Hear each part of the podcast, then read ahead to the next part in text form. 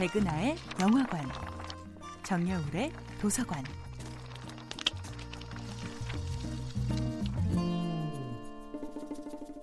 안녕하세요. 여러분들과 쉽고 재미있는 영화 이야기를 나누고 있는 배우연구소 소장 백은하입니다. 이번 주에 만나보고 있는 영화는 라지쿠마르 히라니 감독, 아미르 칸 주연의 2011년도 영화 새 얼간이입니다.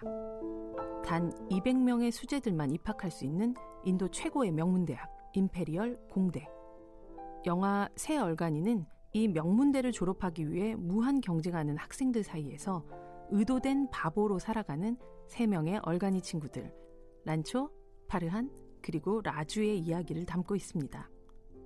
인도 영화 특유의 몸이 들썩거려지는 춤과 노래로 포장하고 있지만 이 영화의 뼈대는 지독한 현실을 기반으로 하고 있는데요. 영화 세 얼간이는 실제 인도의 델리 공과대학을 졸업한 소설가 체탄 바갓의 작품을 원작으로 만들어졌습니다.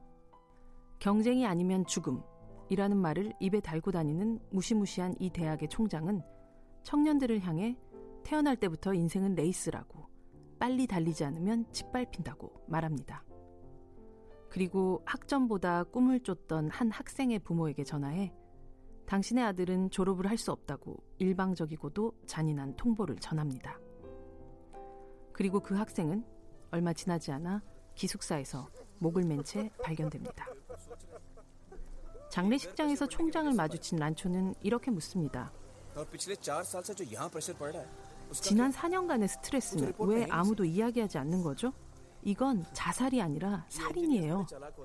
친구에게 일어난 비극은 나약한 마음을 가진 한 인간의 자살이 아니라 강압적인 교육 시스템에 의한 명백한 살인이라고 주장하죠.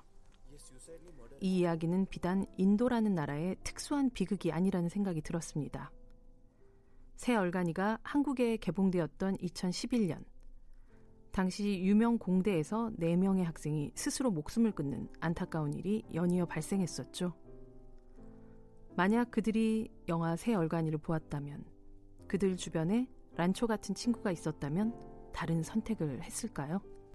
인도 개봉 당시 아바타의 성적을 누르며 기록한 흥행 수익 811억은 단순히 이 영화의 유의적 즐거움만이 만들어낸 수치는 아니었을 겁니다.